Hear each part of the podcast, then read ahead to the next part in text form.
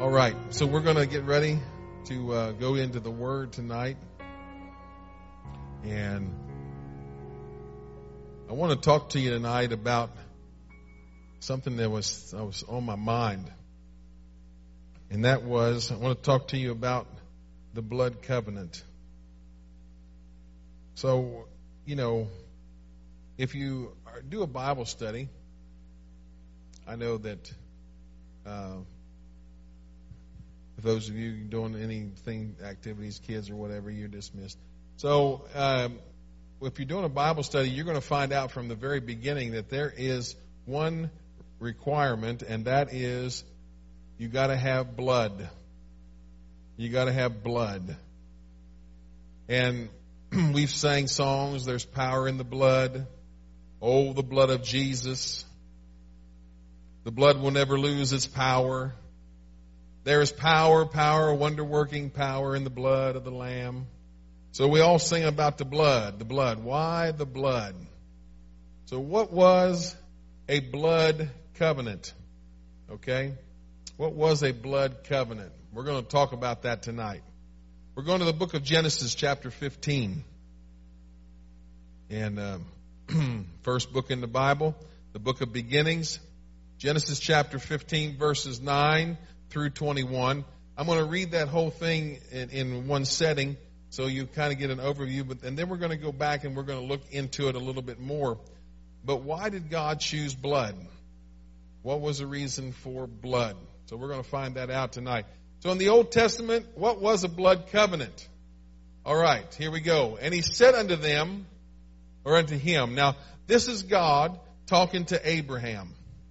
He's talking to Abraham, and he said, Take me an, an heifer, this is good old, old King James here, of three years old, and a she goat of three years old, and a ram of three years old, and a turtle dove, and a young pigeon. Yes. And he took unto him all these and divided them in the midst and laid each piece one against another, but the birds divided he not. Now, Abraham has just killed the heifer, the goat, what else was it? The lamb, the ram. He did. He just killed a, a heifer, a goat, a ram, a turtle dove, and a young pigeon. So Abraham has killed all of these animals. Now that's going to get some people upset these days. And he divided them in the midst. He divided the heifer, cut it in half. He cut the ram in half. He cut the goat in half. But he did not divide the birds. The birds were laying there on the ground whole.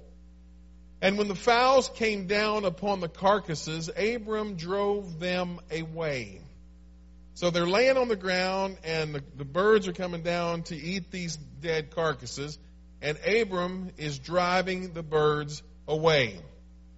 So we go on here, and when the sun was going down, a deep sleep fell upon Abram.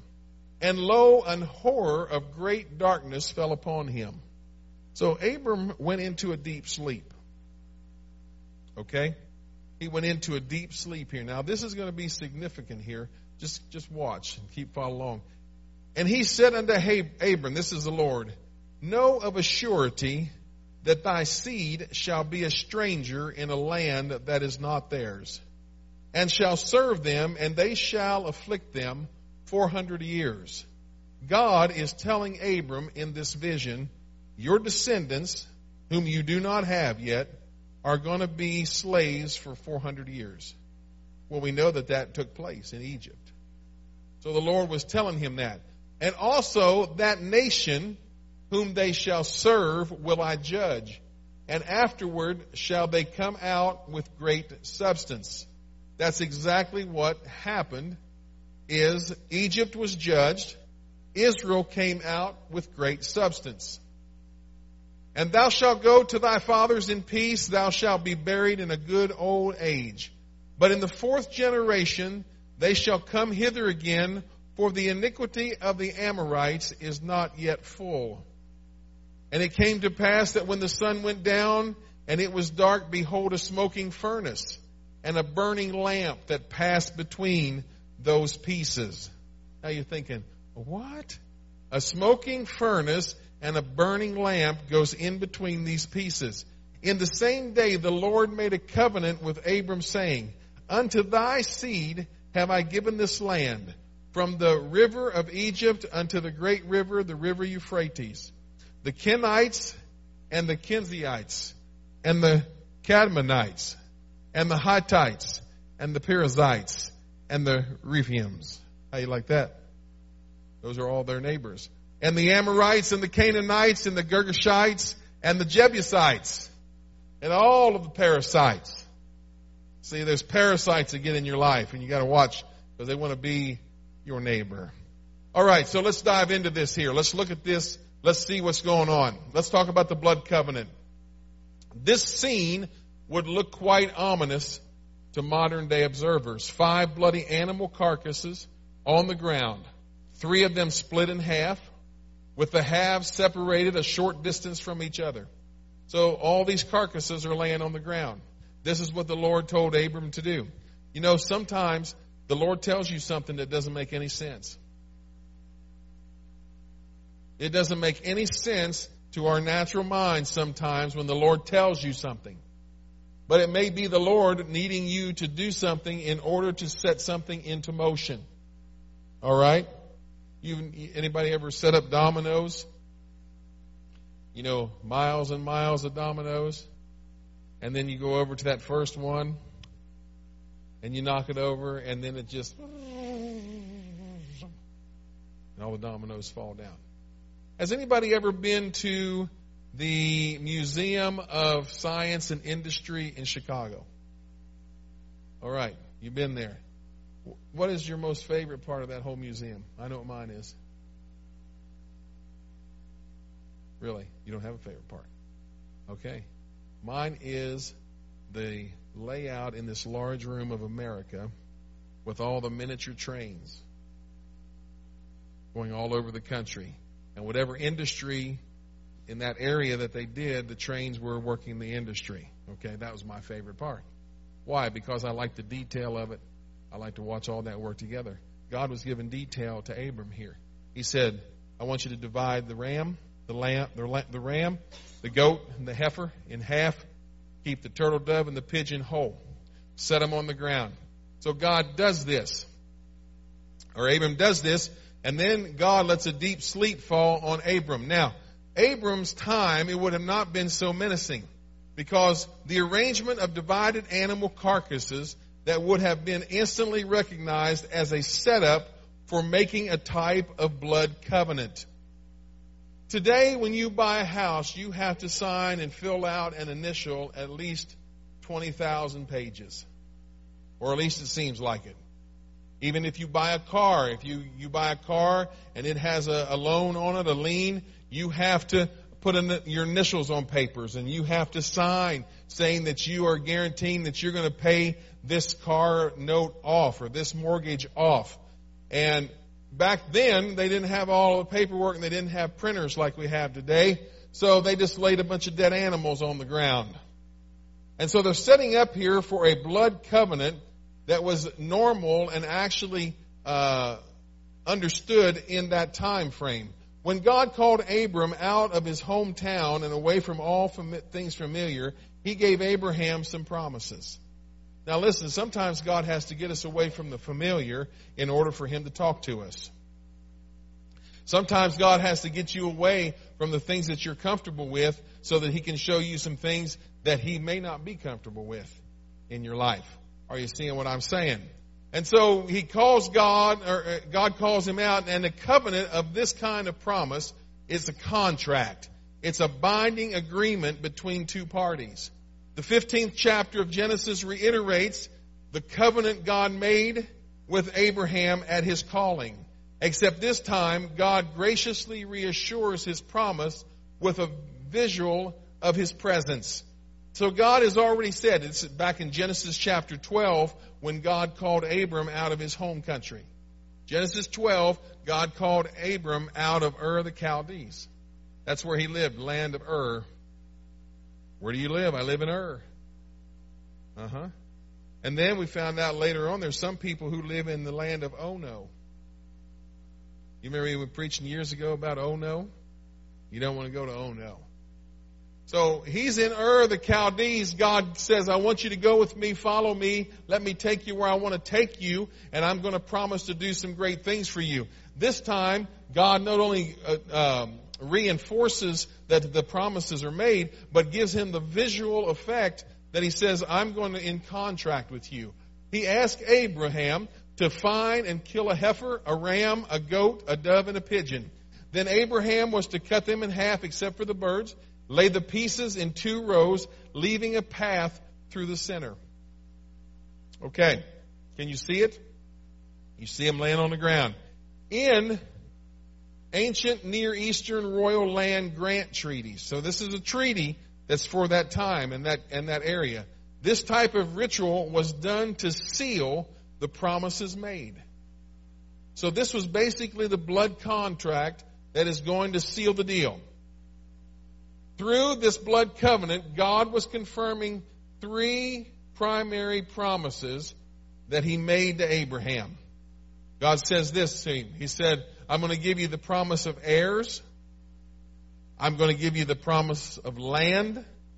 And I'm going to give you the promise of blessings. An heir, land, and blessings. Okay? God says, I'm going to give you this promise. So let's go and look at this in the scripture. Genesis chapter 12, verse 2. And I will make of thee a great nation, and I will bless thee, and make thy name great, and thou shalt be a blessing. And I will bless them that bless thee, and curse him that curseth thee. And in thee shall all families of the earth be blessed. So God says, I'm going to make you a great nation, and I'm going to bless you. I'm going to make your name great, and you shall be a blessing. And then he says, if anybody curses you, I'm going to curse them. Amen. That's pretty powerful, isn't it? Now, a blood covenant communicated a self maledictory, which is a spoken curse oath. The parties involved would walk the path between the slaughtered animals to say this, as to say, may this be done to me if I do not keep the oath. So they walk through all of these dead animals laying on the ground in two rows and they're saying, as they walk through here, in essence, if I don't keep my end of the bargain, let me be killed and cut in half. That's pretty strong. That's blood covenant. So God is telling Abraham, lay this out and do this. Jeremiah 34, 18, and I will give the men that have transgressed my covenant, which have not performed the words of the covenant which they had made before me, when they cut in half the calf in twain and passed between the parts thereof. However, there was an important difference. Now watch this. Of in the blood oath that God made with Abraham in Genesis. Okay, verse 15 says this. When the evening came, God appeared in the form of a smoking fire pot and a flaming torch that passed between the pieces. Remember I told you keep that in mind? a flaming pot, and a flaming torch. Now, watch what happens. And it came to pass that when the sun went down and it was dark, behold, a smoking furnace and burning lamp that passed between those pieces. But Abraham had fallen into a deep sleep, and a thick and dreadful darkness had came over him. In verse 12. Thus, this is what this means. God alone passed through the pieces of dead animals, and the covenant was sealed by God Himself. Now, wait till you see the next scripture on this, all right? So, God alone. So, Abraham was supposed to walk through that. So, if Frankie and I are in this deal and we're in this covenant, we're walking through it one at a time. He's walking through it saying, if I don't keep my end of the deal, make me like these dead animals. I walk through it and I say the same thing. If I don't keep my end of the deal, make me like these dead animals. All right? But Abraham didn't get a chance to go through there. Just God went through there. Nothing depended on Abraham. Everything depended on God who promised to be faithful in the covenant. Everything depended on God. Nothing on Abraham. So in that covenant, God is saying, I'm all sufficient. I'm all graceful. I'm all resourceful. I'm all you need. You don't have to walk through this, Abraham, and try to keep the promise of the oath, because I'm going to do it by myself. Now wait, we got it gets better. So when God made this promise to Abraham, since there was no greater for him to swear by, God swore by himself. Hebrews chapter 6, 13 through 18. Abraham and his descendants could trust and count on and believe in everything that God promised. Because God said, I'll do it myself. Hebrews 6:13. For when God made promise to Abraham, because he could swear by no greater, he sware by himself, saying, Surely blessing I will bless thee, and multiplying I will multiply thee. And so after he had patiently endured, he obtained the promise. Amen. For men verily swear by the greater, and an oath for confirmation is to them an end of all strife. Wherein God, willing more abundantly to show unto the heirs of promise the immutability of his counsel, confirmed it by an oath, that by two immutable things, in which it was impossible. Number one, it is impossible for God to lie. Look at your neighbor and say, God can't lie. Listen. Okay. If if I am here and I'm talking to Frank, I have the ability to lie because it's in my nature. But God does not have the ability to lie. Period. So, two things are immutable and irrefutable in God. It is impossible for Him to lie. That we might have a strong consolation who have fled for refuge to lay hold upon the hope that is set before us. Amen? The specific blood covenant is also known as, you've heard this phrase before, the Abrahamic covenant. The blood involved in this covenant, as with any blood covenant, signifies the life which the blood comes, from which the blood comes. Leviticus 17:11. Highlight this in your book, Kevin. Highlight it. Write it down in your Bible. Leviticus 17:11. For the life of the flesh is where? in the blood. The life is in the blood. That's why there has to be a sacrifice of blood. Let me go back. This isn't in the notes. This is extra that I'm not charging you for. Cain and Abel bring sacrifices to the Lord. We all know that, right? In the book of Genesis. God has acceptance and favor on Abel's sacrifice, but not on Cain's sacrifice. Correct? Cain brings the fruit of the ground. He may bring the best turnips, the best cabbage, the best leeks, the best cucumbers, the best tomatoes. He can bring all that. Abel brought a lamb. God accepted the lamb but rejected the fruits, the vegetables. Why? No blood. There had to be a blood sacrifice. Because if you remember when Adam and Eve sinned and fell, what was one of the things they knew that they were? They were naked. So God took animals, skins, had to kill an animal, and put skins on Adam and Eve to cover their nakedness. What is that? That's a shedding of blood. So then, Abel's sacrifice had the requirement that God was looking for from the very first sacrifice that was made in the garden, and that was blood. You see what I'm saying? So the blood had to be there. Why? Because for the life of the flesh is in the blood. Now look what else does God say? And I have given it to you upon the altar to make atonement. Mm-hmm, to make atonement for your souls. for it is the blood that maketh an atonement for the soul. It's the blood. Now, another thing that Abel or Cain had to deal with was this. He was bringing fruits and vegetables from the ground. What did the ground have on it? A curse. The ground was cursed. The Lord cursed the man. The Lord cursed the woman. The Lord cursed the serpent. And the Lord cursed the earth. So Cain is bringing a sacrifice carries, that carries a curse.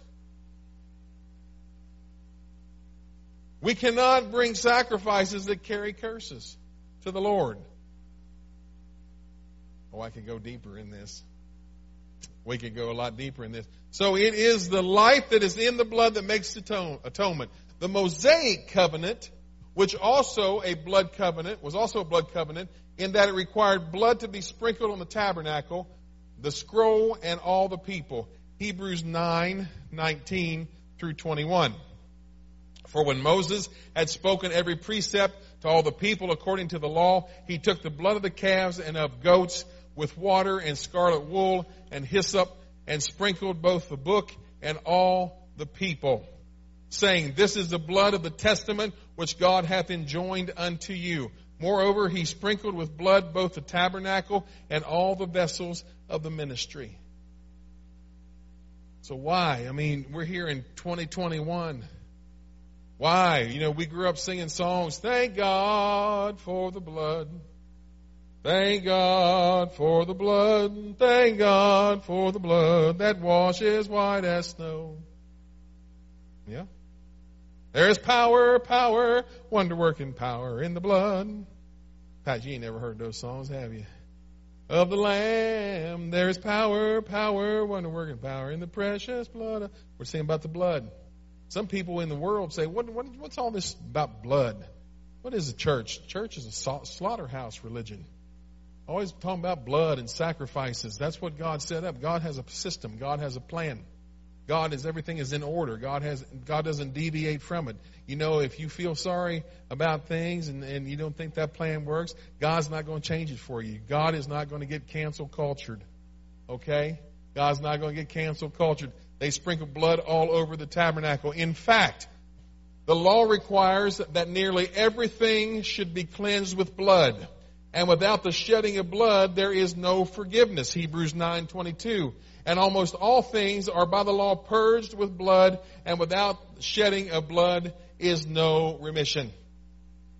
Got to have the blood on your life.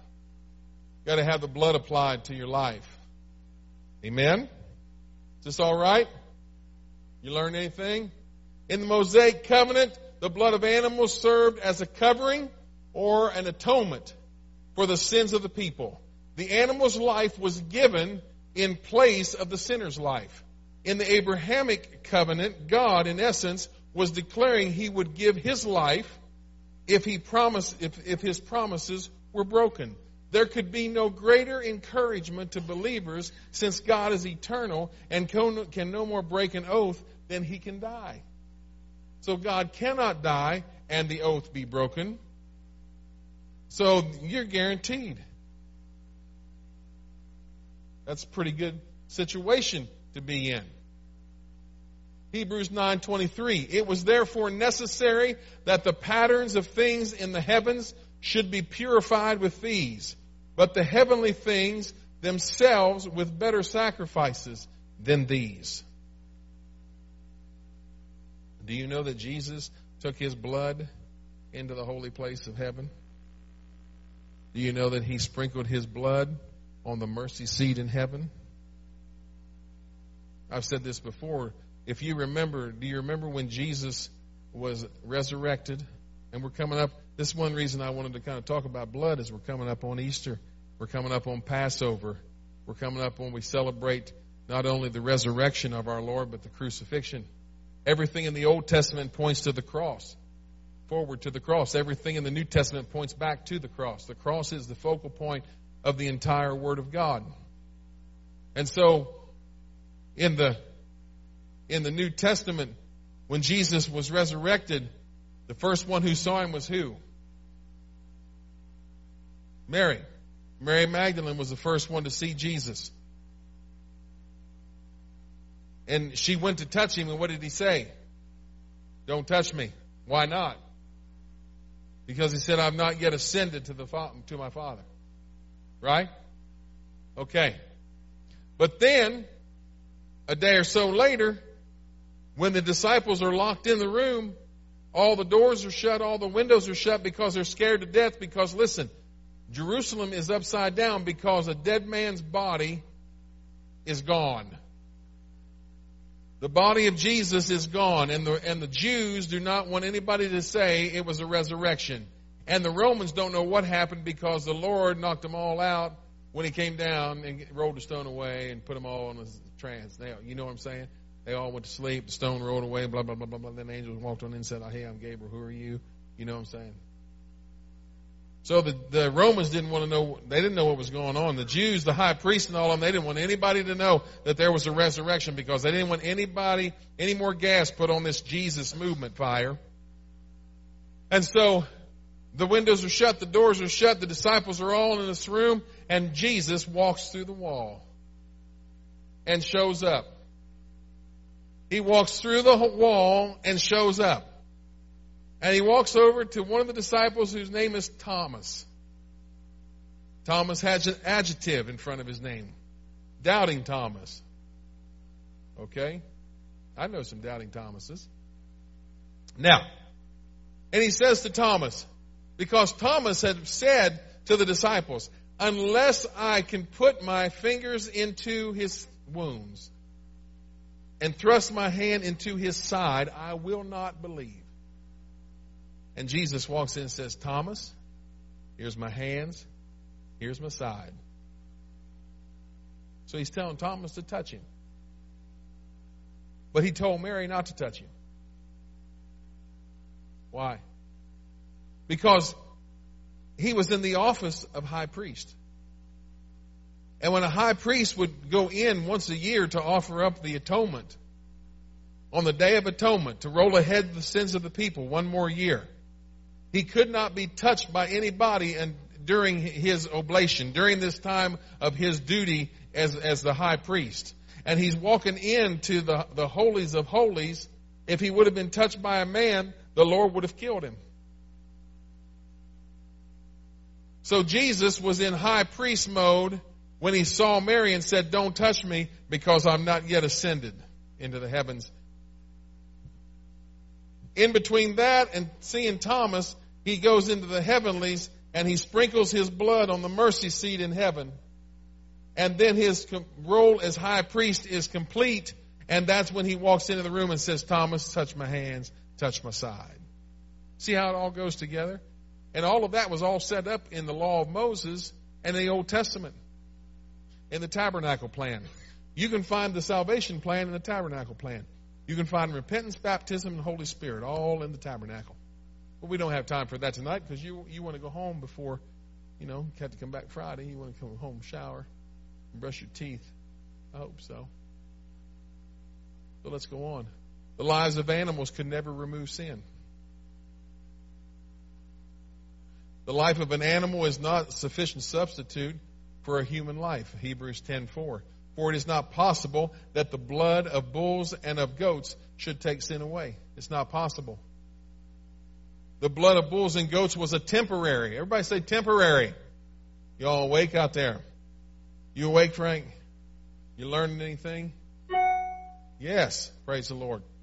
The blood of bulls and goats was a temporary appeasement until the final, ultimate blood covenant was made by Jesus Christ himself, the God man. Hebrews 9, 24, 20 through 28. For Christ is not entered into the holy places made with hands, which are the figures of the true.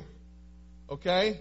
But into heaven itself. You see, I told you he went into heaven itself. Now to appear in the presence of God for our sins.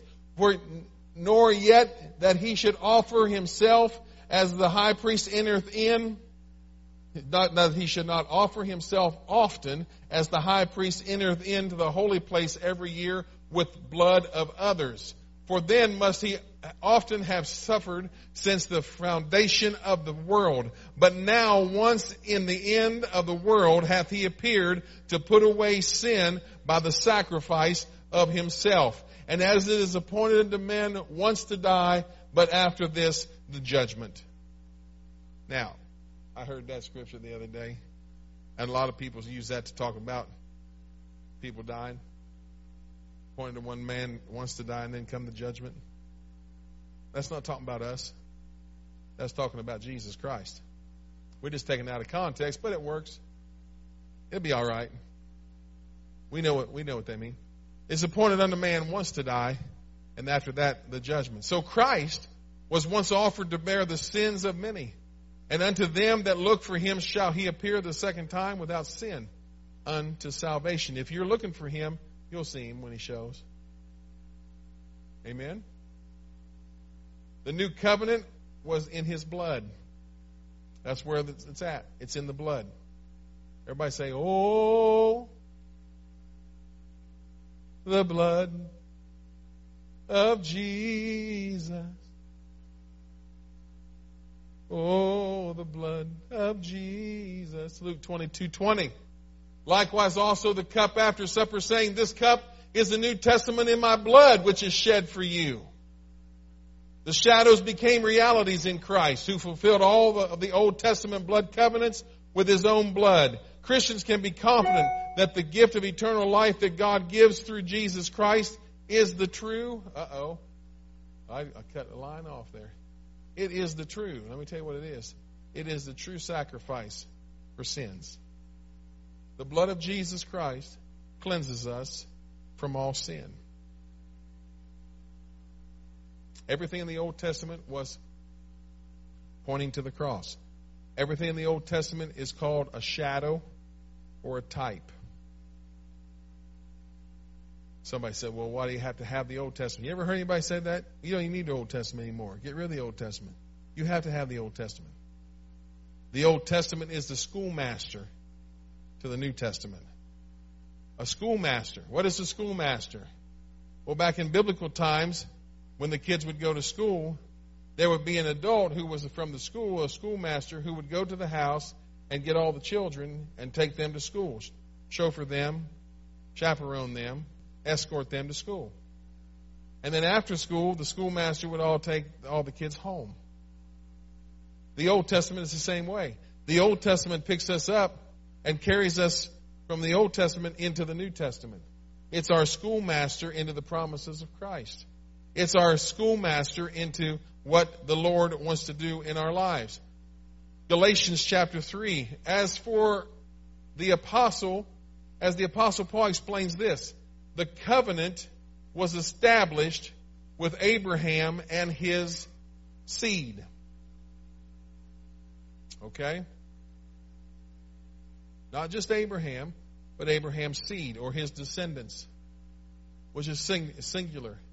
Paul interprets this as the singular person of Christ. Now, let's see what it says here. Brethren, I speak after the manner of men. Though it be but a man's covenant, yet it be confirmed, no man disannulleth or addeth thereto. Isn't the King James wonderful? The covenant is going to be confirmed through this man. Now, to Abraham and his seed were the promises made. He saith not, and to seeds as of many, but as one, and to thy seed, which is Christ. So Christ came from Abraham. You, you agreeing with that? Through the generations of time, Christ came through from Abraham. Abraham was the first Jew. Do you know what, want to know why people hate Jews? Is because they are God's chosen people. And the world hates anything that has to do with God.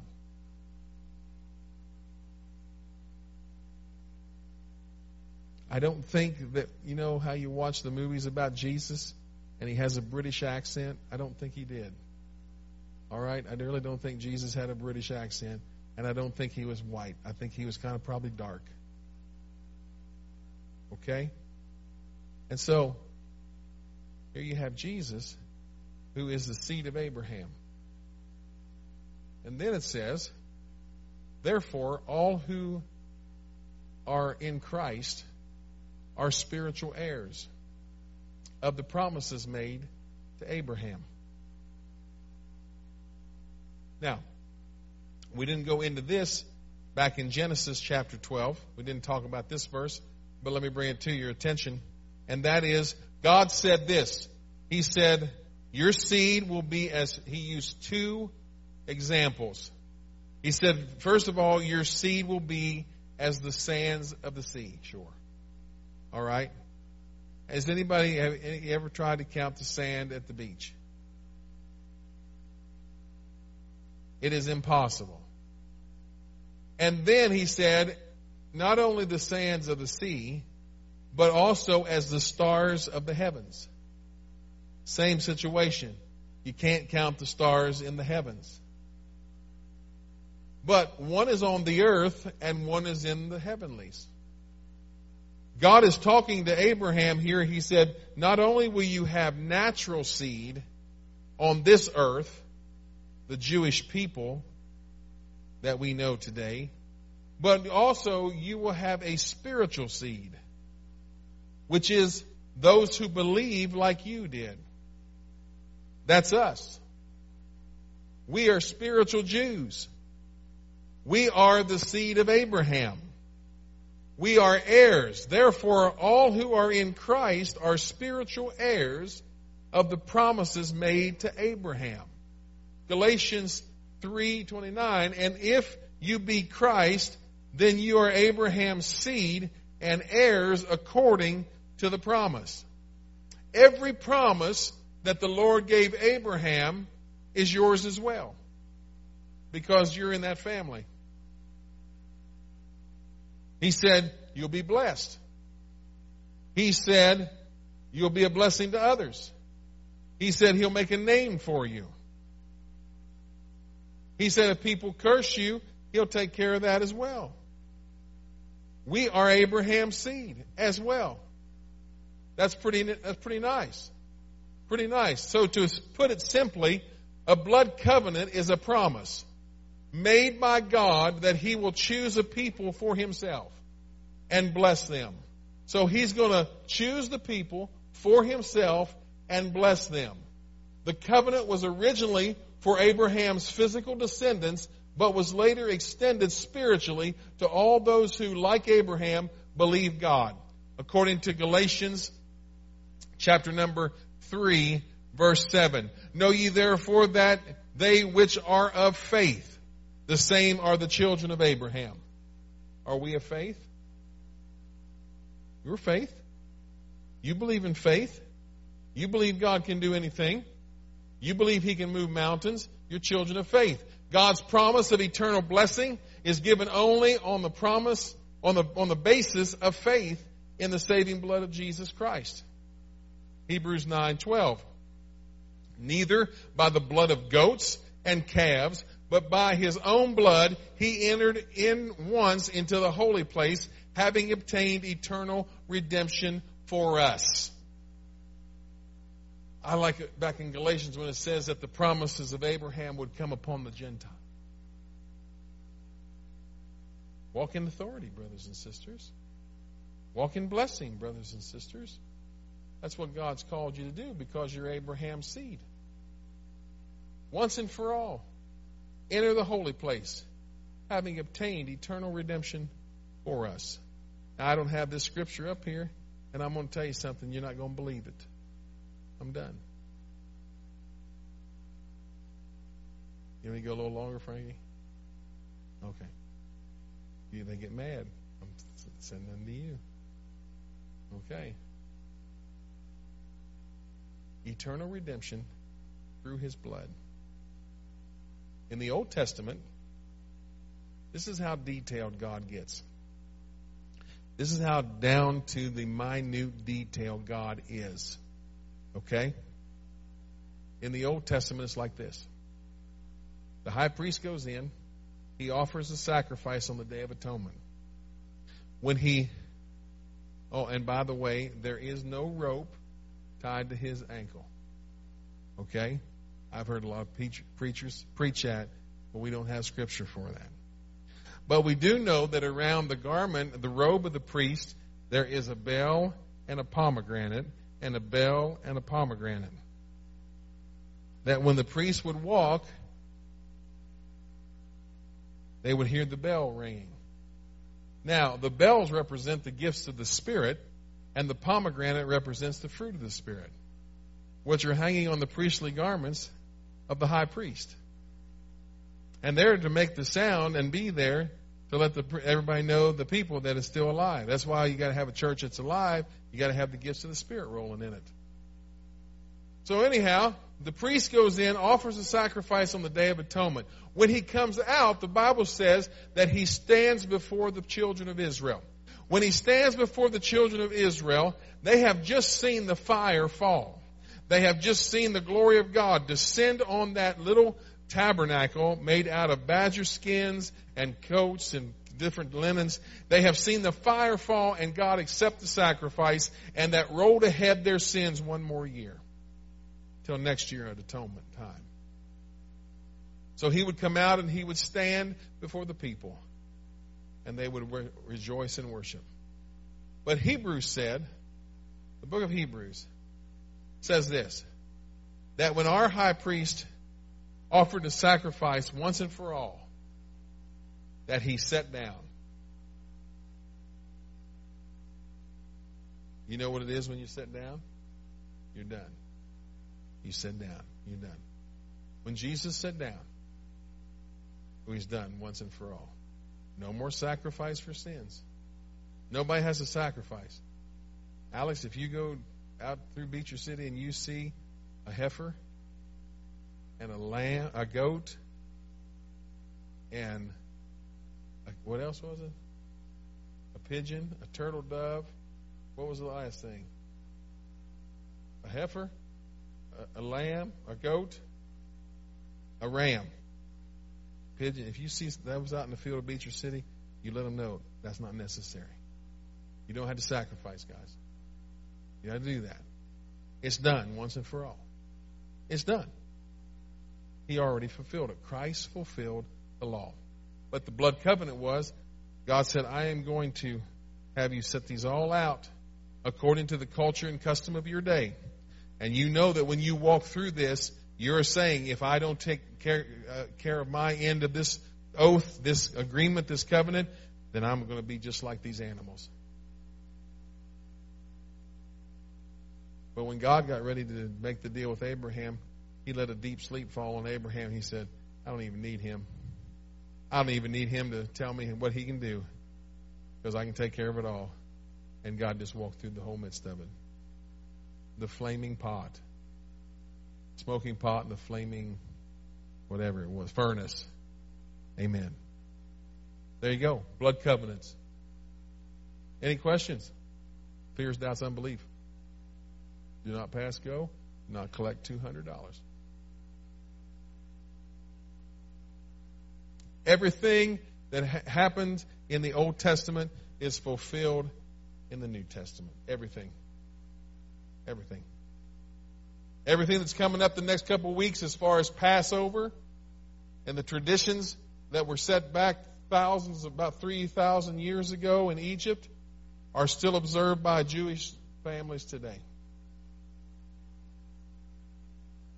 And we know this that when the Passover lamb died, in Egypt, and his blood was put on the doorpost and the lintel.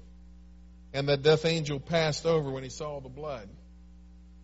When Jesus died, he died at what time of the day?